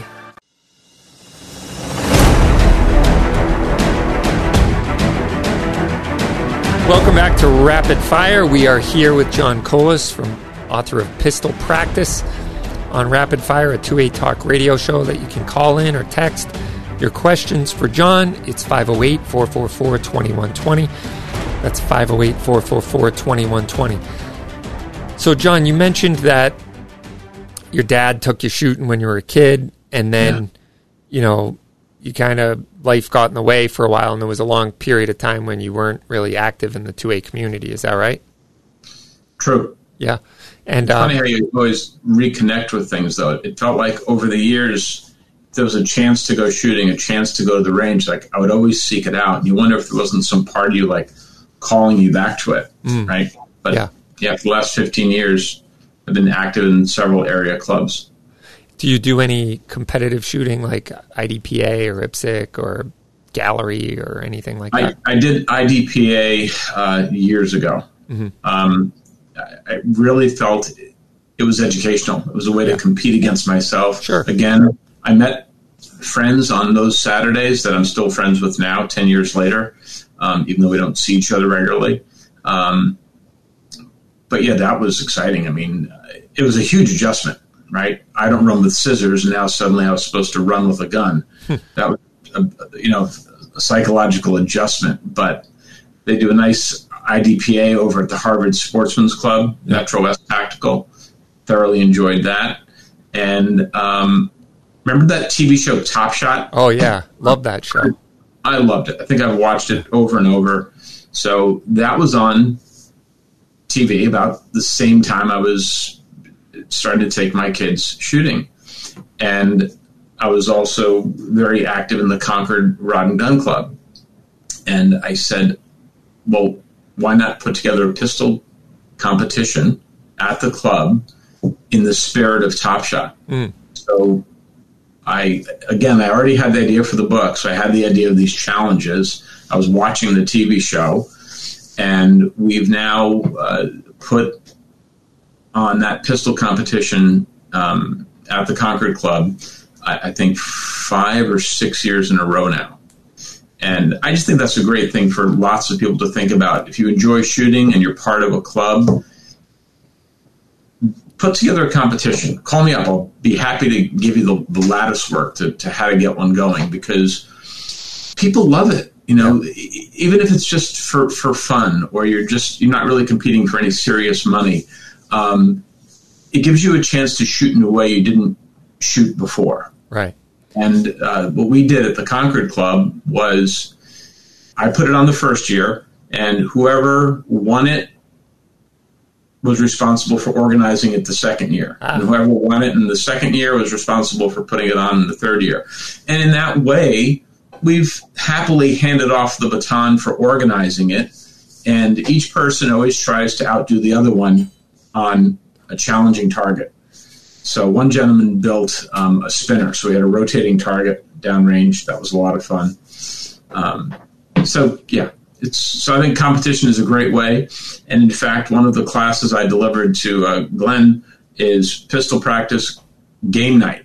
Mm. It's using some of the uh, exercises from the book, um, still, you know, introducing people to the book and how to introduce best practices to your practicing to keep it in, engaging and improve your skills. But the whole class is a competition for whoever signs up. Yeah. It'd be great for for date night, for a club to do, or a team building for a, a, a corporate event. Mm. Um, That's it's a lot great. of- We actually have uh, coming up September. What is it? 11. September? No, it's September 10th. Sunday, September 10th. We have the Top Shot Invitational coming up, and that's where that I got that name. Top Shot was from the show, the Top Shot Invitational, and uh, uh, the whole Toby takes on the world concept was because of that show. In fact, you know, it's still in the infancy, but I wanted to have a weekly like bracketed competition just like that. I to me it's criminal that that show is not on TV. And the fact that they took it off after uh, it was after Col- uh, not Columbine after uh, Sandy Hook that they were trying to they didn't want to be salt in the wound so the History Channel mothballed the show which I think was a very successful show and I've got to meet a lot of the uh, participants of that show over the years at Shot Show. I've met Gabby Franco, who's going to be on Rapid Fire in a couple weeks. I've Oh, had, great. Yeah, I've had uh, met Chris Cheng. I've met Jamie Franks. Uh, I met um, Mike Hughes. Uh, yeah, I've met Mike Hughes. I've met um, who the heck was the other guy? Uh, Chris um, Sereno. Chris Sereno, Yep. Gary Quesenberry. Yeah, and I met uh, who was the Navy SEAL? I'm drawing a blank on his uh, right now. Oh, uh, the guy from New Hampshire. Uh, oh, which Navy SEAL? No, he was the guy. Um, he's actually developing a rifle right now, and I'm gonna I'm trying to get him on the show. He said he'd come on, but um, it's uh, dang it, it'll come to me in a minute. Um, I haven't met Dustin yet. He's one I actually would really like to meet. Uh, Top Shot Dustin. I follow everyone you've listed. I follow on social media. Yeah. and uh, yeah, Dustin's a character. Yeah, he is. It- you know. the tree service and everything Yeah, he does. Michelle, Michelle and uh, Gabby have obviously had very good good careers. They're very popular online. Uh, it, D- Dustin's he's out there. Yeah. Um, so I was all set to uh, pull together a team. I actually reached out to several friends to pull together a team for your Top Shot Invitational. Yeah. Because I just love that. Mm-hmm. And I check my calendar, and I'll be at the USCCA Expo. Ah. I guess I should have planned that better. No. But, because um, I'm probably should be at the USCCA Expo, but, you know, we've been doing it every year close to September 11th because right. it's a it's a fundraiser to raise money for the Heroes in Transition and the Nicholas Xiarhos Foundation, which both are gold star charities that do amazing right. work in our local communities for veterans causes. We just had the golf tournament last um, May, and we were able to raise fifteen thousand dollars for each charity, and uh, I was blown away by the generosity of the people. That's the biggest year ever uh, I think we doubled what we gave them the year before. That's wonderful. Yeah, that's really wonderful. And uh, we will be doing it uh, again on September 10th, and I'm hoping we can pump up the numbers. A lot golf tournaments a little easier to run than shooting tournaments. You'd think, uh, being uh, the owner of a gun store, I would have no bi- no problem flushing out or filling out the roster for a 96 person uh, shooting tournament, but it didn't it didn't sell out last year. I was kind of disappointed. We had close to sell out. I think we had um, eighty something. I think a lot of shooters are intimidated by the idea of competing. Right. Well, um, and the other thing is, I think you're right. Top shot makes it sound like I got to be next level shooter, but the truth of the matter is, I think uh, two years ago, fifty percent of the shooters in the in the competition had never fired a gun before. Oh, there's that. so that to me was a huge win to have 40 or 45 shooters who had never even shot a gun before come shoot in a safe guided environment and have a ball doing it and have a great time was was just cool, you know. See, I think this goes back to let's make shooting mainstream again. How do we do that? I, you know, due to the way we, you know, go to the grocery store, I agree. Kids aren't going to be given a shotgun and told, "Hey, go get dinner." That's that's right. probably not going to happen again. But the idea of um, take taking the stigma away from shooting, I think, is attainable, and I think we need to mainstream it. Uh, I remember going to turkey shoots as a kid. I yep. loved it. Every fall, you drive around. There'd be a sign that said "turkey shoot," and I recall it being like a dollar a shot they gave you a 410, and they'd line up all the kids, and everyone just bang, bang, bang. And whoever had the highest density of pellets within the circle uh, got a butterball turkey. That's what they were doing. Yeah. And um, a lot of those people had never shot before, similar to what you just said about your, your fundraising, that which I'm happy to support, even if I can't be there. Um, I love gun raffles. I tend to win them. I think nice. I think the universe is telling me I should this is what I finally should be doing after after years of, of uh, other things. Uh, but yeah, I think it's wonderful that the charities and that you've supported. I follow them online.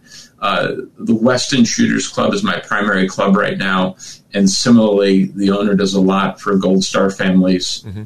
Uh, law enforcement, uh, families of fallen service members, annual events, and it's just it's it's both heartbreaking and heartwarming when you're engaged yeah. and you see the, the, the, community outpouring for these families and then hear their stories. Yeah, I mean, I can't relate because I'm not in the.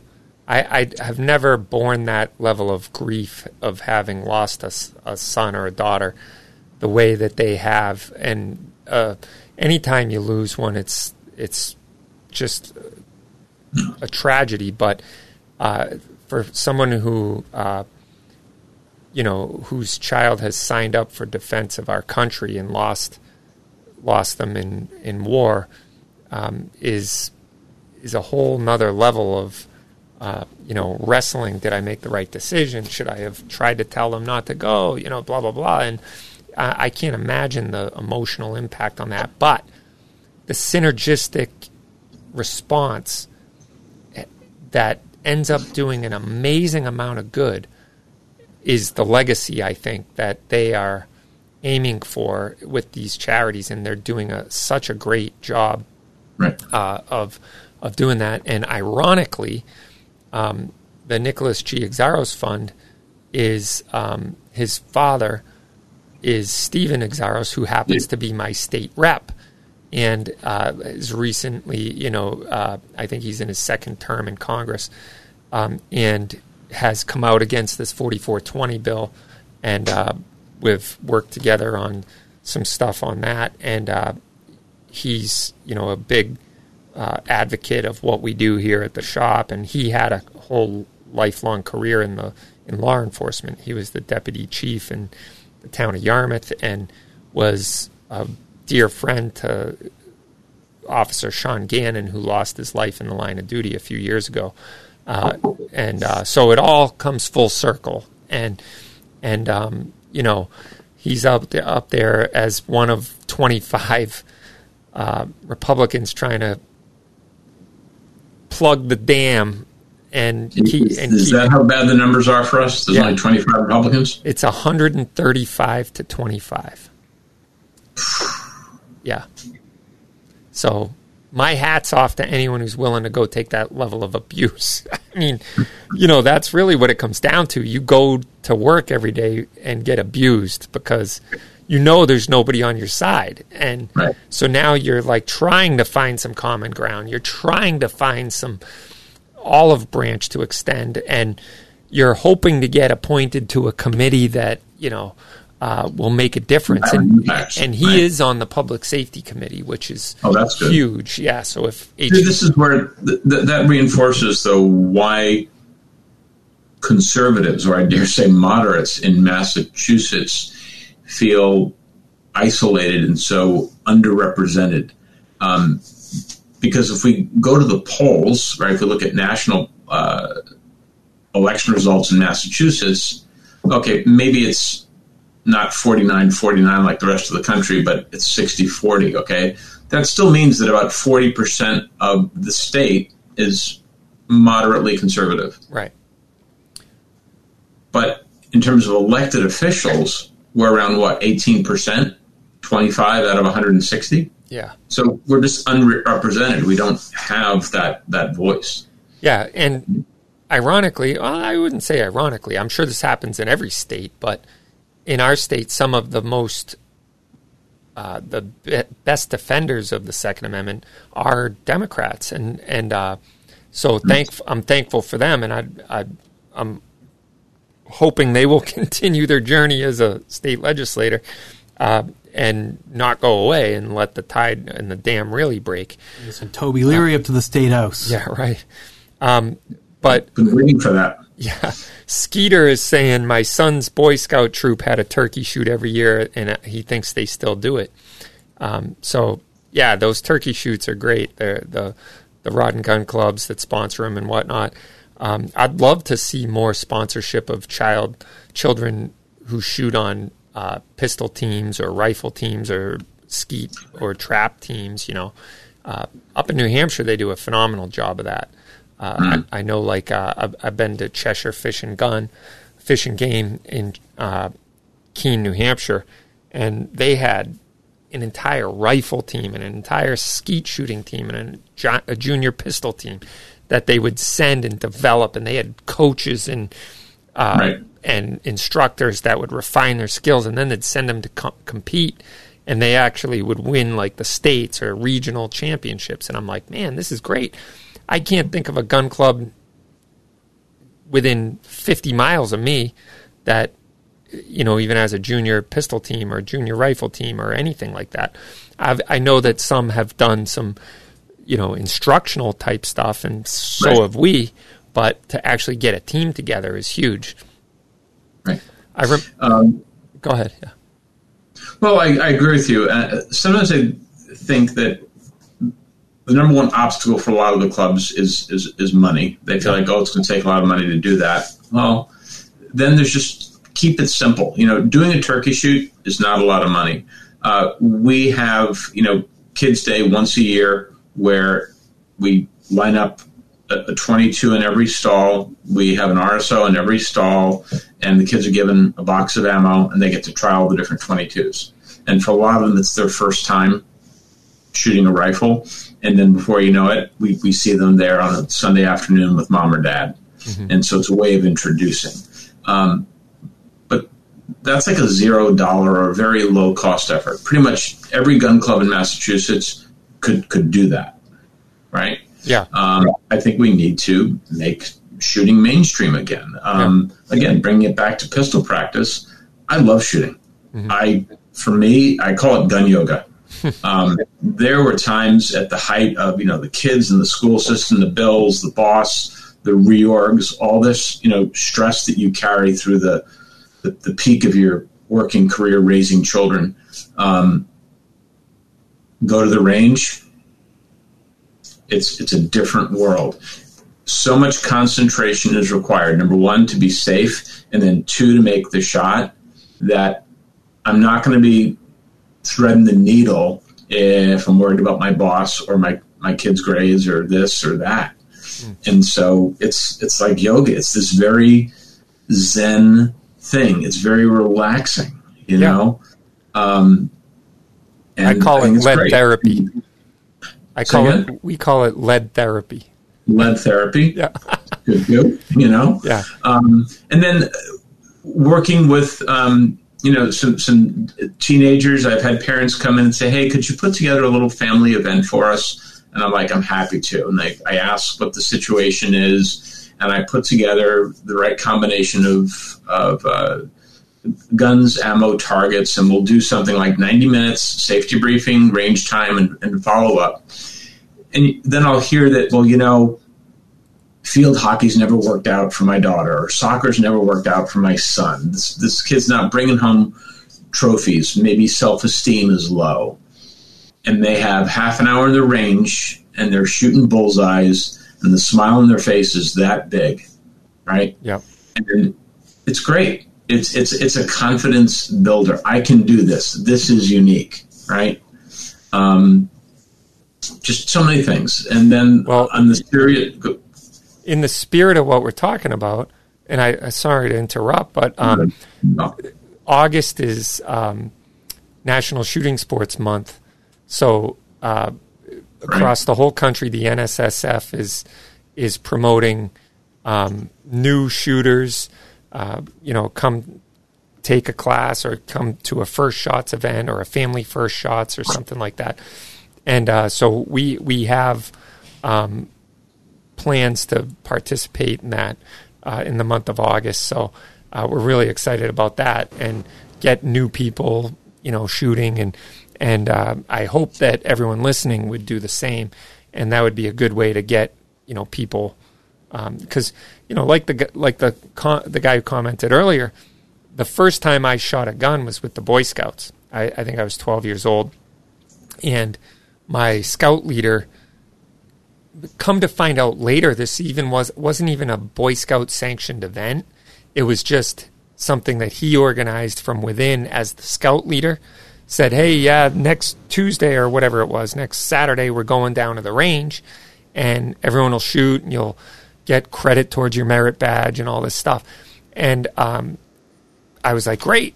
And I was excited about that prospect, and I absolutely fell in love with shooting, but if it wasn't for that, I might have missed the boat. And oh. because my parents didn't take me shooting, my dad didn't introduce me to guns. They they actually probably were a kind of anti-gun at the time. And uh, even that day at the range when we were all shooting, I remember turning around looking and seeing my parents about 50 yards back in like the end of the parking lot at the wood line, just watching from afar.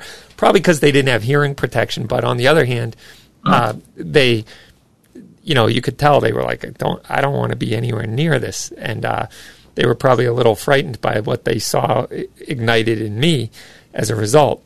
And uh, quick story about, I don't even remember how many years later, my scout leader who had taken me shooting that day walked into Cape Gunworks when we had just opened. And wow. I hadn't seen him since I was probably 14 years old. So I said, "Hey, everybody in the store, this store is that guy's fault." And he's looking at he's he didn't even know what to do. I'm like, "He's the reason this store exists." And he's looking at me like, "Who are you?" And then I introduced myself, and he goes, "Oh my gosh, I can't believe it!" So it was pretty cool. Uh, you never know what's going to happen if you take someone shooting. And um, especially in the state where we live, I think it's essential to take someone to the range. Um, I, whether it's watching the lights go on, oh, that's what semi-automatic means, right? Um, these conversations I have with, with first-time gun owners, it's absolutely hysterical, right? Um, somebody shows up for the BFS class, and I said, "Well, um, what's what's in that bag?" And this elderly woman said to me, "Well, I brought all my gear." I said, "What's what's your gear?" She goes, "Oh, I've got a Glock 19." I said, "This is the, the, class to get your license." She goes, "Yes." I said, "Where'd you get the gun?" She goes, "Oh, my husband bought it for me." She goes, "Was that wrong?" and then this the, the, the punchline is I said, Well, yeah, you know, so many felonies, so many so little time. She said, Well, I'm not going to do anything bad with it. Right. and therein lies the, the crux of, you know, people in Massachusetts blindly support bills like HD 4420 because, look, John, how can gun control be bad? They're just trying to, right? They, they think it's automatically aimed at all the bad guys, but it's not. It's not. Sorry, we came full circle back to HD 4420. It's so everyone needs to oppose it. You need to bring a friend to the range in August and uh, take someone who's never shot before, right? Hmm. Uh, get a, get a liberal to the to the range and watch them love it. Yeah, we uh, very, very few people have said this isn't for me. I've had a few. I've had a few say this isn't for me. Um, but I find the diversity of options in the shooting sports is so broad, right? Um, I am passionate about pistol. I don't like revolvers. Oh, I'm passionate about semi-automatics. I don't like revolvers. Um, I enjoy pheasant hunting and you know sporting clays, but I'm not an AR guy. You know, hey, you want to build one? Go ahead. Not not for me. Um, milsurps. I'm passionate about uh, mid-century history, so yeah, I'm. If uh, I can get my hands on an M1, that's a good day, right? Right. Uh, but there's so much to uh, in, in, to be interested in to learn about. There's a lot of nuance in the gun world, and the the one thing I hate, and actually a, a commenter actually pointed this out, and he says gunners must come together uh, better. Too often, shotgunners don't like rifle shooters, don't act like don't like action pistol shooters, don't like indoor bullseye shooters, all within the same club. And he's he's right. Like I, I I remember being a member of a club that I can proudly say I was kicked out of for all the right reasons, and uh, um, but the at a meeting, like a just a monthly meeting where all the members are present. Someone actually stood up and proposed, "Why do we even have a pistol team? Why do we even have an indoor pistol range?" and it's like what planet did you just descend from yeah. we are a gun club and uh, that's what happens at gun clubs is people come shoot. And just because you don't like to pistol shoot you don't want to shoot on the indoor range you want to go out and shoot rifles or shotguns fine do that. But you don't need to mandate that no one else can enjoy that. And i think you're right you, there's so much nuance and some people are interested in this some people are interested in that. And great. I know I know a guy uh, who collected M1 carbines, and that was mm. the only gun he collected, and he had about five thousand of them.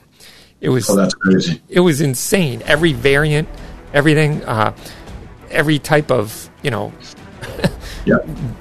country of origin and everything else. But we, we made we made more M1 carbines than M1 Garands. Yeah, it's a, it's a beautiful gun. Yeah. John, before we go, make sure you tell everyone once again how can they find the book. I thank you for coming on the show, and uh, and how can people follow your work? Can they social media or website so, or whatever? Pistol, pistolpractice.com. Uh, I'm John at pistolpractice.com. If you want to set up a competition in your local club, reach out to me. I'm on Facebook, Pistol Practice. Um, that, that's it, really. Just pistolpractice.com and reach out to me. I'm happy to help, help to work with people, and looking forward very much to my next trip down to Cape Gun Works. Yes, well, we will get you down soon.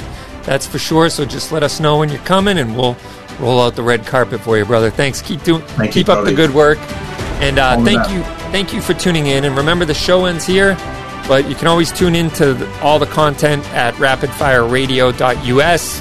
Catch up on missed shows. Uh, give us a call or leave us a message on the Rapid Fire line 508 444 2120. Keep up the good fight, support your local community, be an advocate for responsible gun ownership, and together as Americans, we can come together and accomplish anything. I'm Toby Leary. God bless. We'll see you next time.